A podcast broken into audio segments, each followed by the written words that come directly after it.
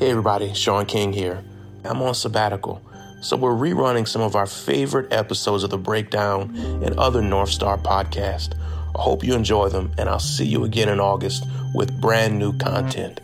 The, the, the breakdown.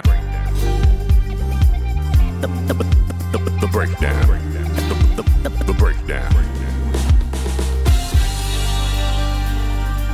If Tennessee versus Garner provided the modern framework for how police could literally get away with murder, Graham versus Connor pumped it with steroids, it supercharged it, and it has done more to protect brutal police than perhaps any other law in the country. Don't just take my word for it. Police Magazine, yes, there's a magazine called Police Magazine. They have an article called Understanding Graham versus Connor. And in there they say, quote, a quarter century ago, the United States Supreme Court ruled on a case that determines the legality of every law enforcement use of force incident. End of quote. Graham versus Connor is that crucial. And police departments all over the country are teaching Tennessee versus Garner and Graham versus Connor to their officers to ensure that they will basically beat almost any and every case thrown their way. Now, Tennessee versus Garner, it's problematic, but Graham versus Connor is actually far worse. Let me tell you a story for a moment.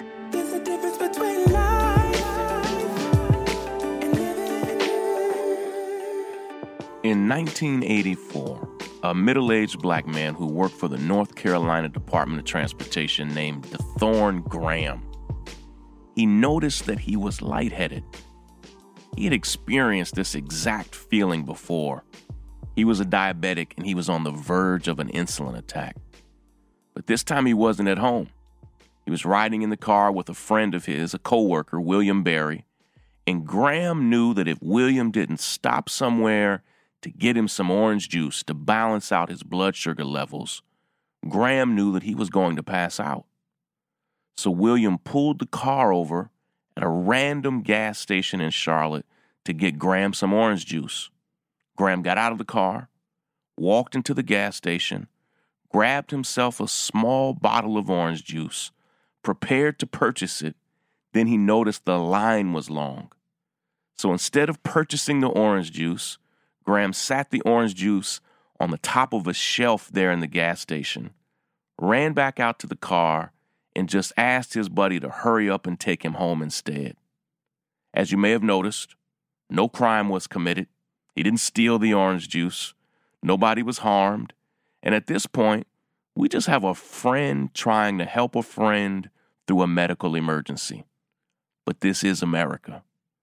And in the parking lot of that gas station was a Charlotte police officer, Connor. Remember, the Supreme Court case is Graham versus Connor. And Officer Connor, who was white, didn't think that what he saw was harmless at all. When he saw a black man go into that store and come back out of the store without anything in his hands, Connor was convinced that he had just witnessed an armed robbery. Now, Graham didn't have a gun, he didn't have a bag of cash. He was just black, and Connor didn't like the way Graham walked in and out of the store. So Graham got in the passenger side seat of the car, asked his friend to leave, and they pulled off. To be clear, and I just have to say this, they didn't peel out their tires, they didn't break the speed limit. William Berry just backed his car out of the parking lot and began driving Graham home.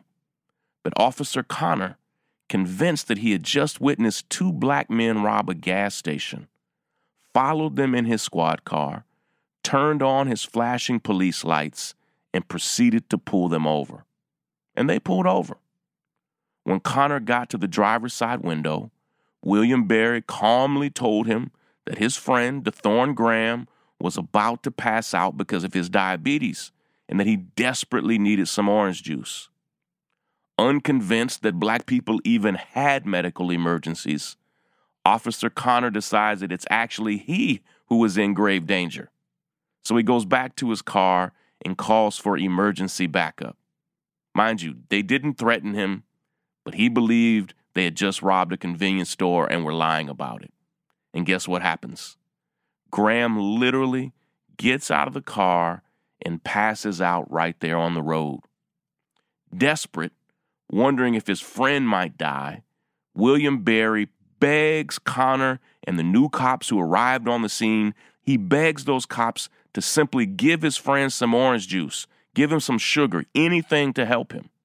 Instead, with Graham fully unconscious, and this is it's a ridiculous story, with Graham fully unconscious, and all of this, it's all in the Supreme Court records. The officers instead tightly handcuff Graham's hands behind his back and literally throw him onto the hood of his friend's car while he's unconscious. The others then proceed to laugh and insist that Graham is faking the whole thing. Another officer insisted that Graham didn't even have diabetes but was drunk and told everybody there, I've seen people with diabetes and they don't act like this. Furious at Graham, another officer literally slammed Graham's head onto the car, which momentarily brought Graham back to consciousness. Graham, hardly awake, then begged the officers to simply look in his back pocket where he kept a medical card stating that he had diabetes. The officers refused. Instead, with his arms cuffed behind his back, the officers threw Graham into the back of the police car head first and slammed the door on him. A bystander offered Graham orange juice, but the officers refused to give it to him. Finally, one of the cops decides to go back to the gas station to ask the staff about the armed robbery that just took place. And of course, the gas station attendant was confused. The line was still long and no type of robbery had ever taken place. And guess what was right there on the shelf? Graham's orange juice. No robbery happened, no crime, no mischief, nothing. Where police could have actually helped a desperate man through a medical emergency, they instead imagined a series of crimes and they brutalized a man who could have really, really used their help. At that point, it would have made a lot of sense for those officers to take DeThorne Graham directly to the hospital. He was now completely unconscious in the back of their car.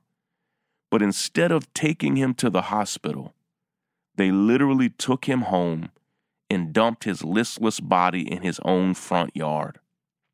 When Graham woke up, completely confused and battered, his foot was broken, his rotator cuff torn on his left shoulder, cuts were all over his wrist from the cuffs, and his forehead was badly bruised from being slammed onto the cop car. Police had literally just racially profiled a black man for a crime he didn't commit, ignored his medical emergency, brutally beat him, then dumped him in his own front yard instead of taking him to the hospital presumably because they would have had to explain to the doctors and nurses how Graham got so injured. So their bright idea was to dump his battered body off in his own front yard and just leave him there. He could have died. So, of course, DeThorne Graham sued the city. He sued the police department and he sued the officers who did this to him. Of course, he did. Of course, he demanded that the officers who brutalized him be fired. But, and this probably comes as no surprise to you, Charlotte and North Carolina fought back.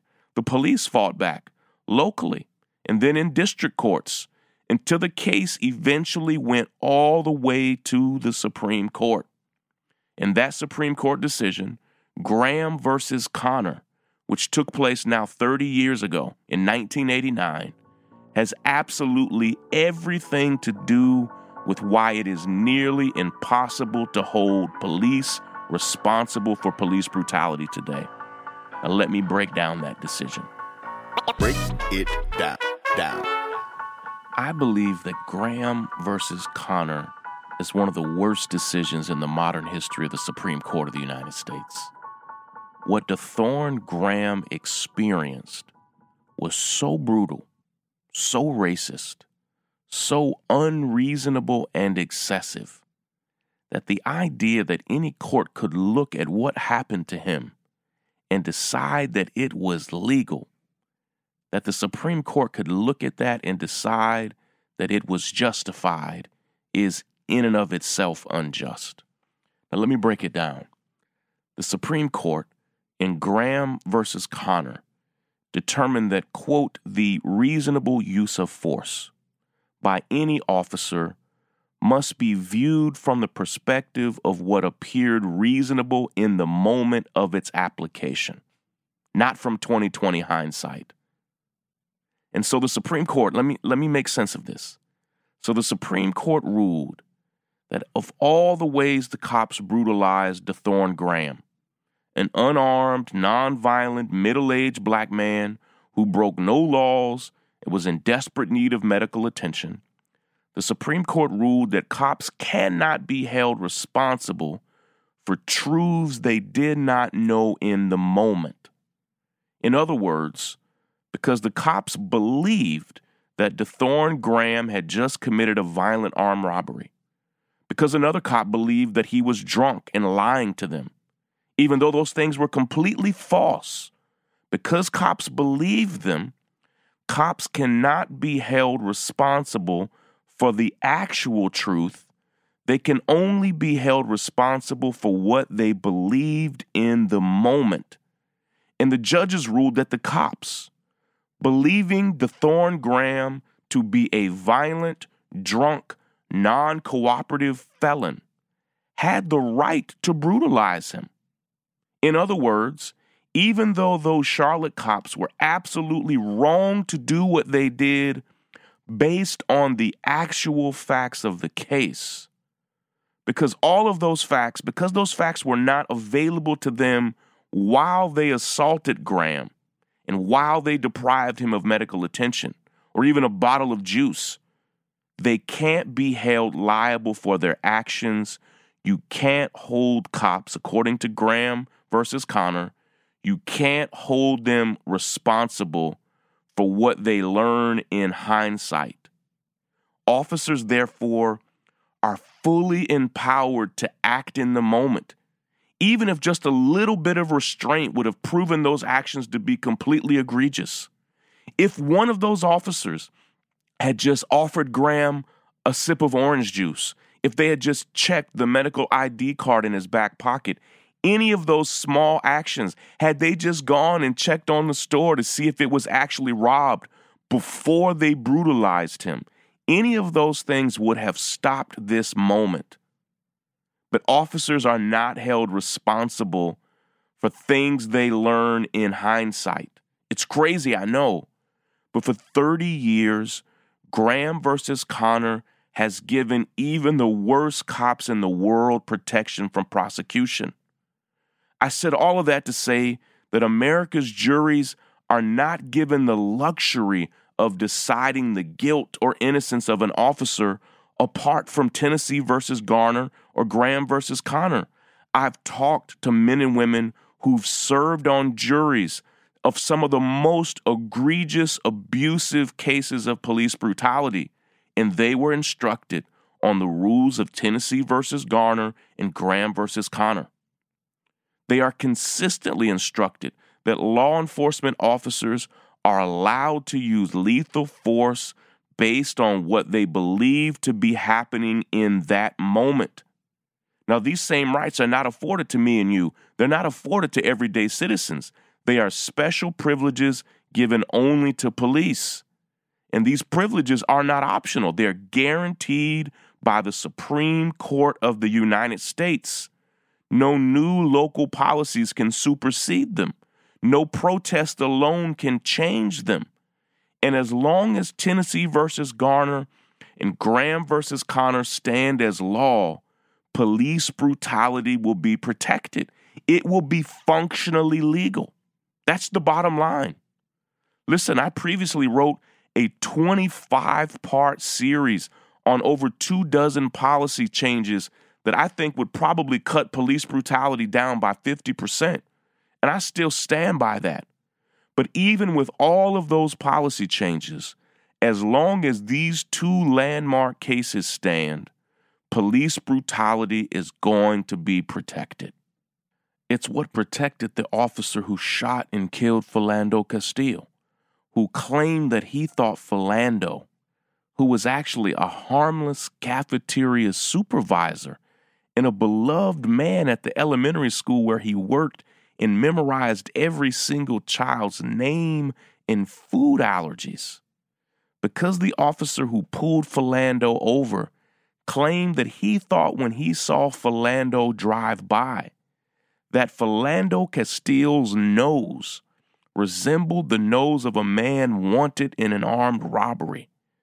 Because the officer claimed he thought Philando was a violent armed robber, he was allowed by law to shoot and kill Philando because officers are not held responsible for the truth, only for what they believe in the moment.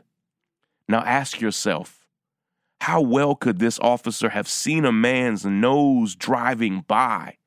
And how clearly must he have memorized the nose on a video to see a man's nose drive by and think that it belongs to an armed robber? It was really just a classic case of racial profiling, but it was all allowed. And I spoke to a member of that jury who said that every single person on that jury believed that what happened to Philando Castile was unjust, but that the jury was given instructions on what cops were allowed to do, and the jury felt forced to find him not guilty as a result. And it's outrageous. And until we address these case laws, justice will be exceedingly rare. Now, tomorrow, I will conclude this three part series with how I think we should respond. The break, the, break, the break, the break.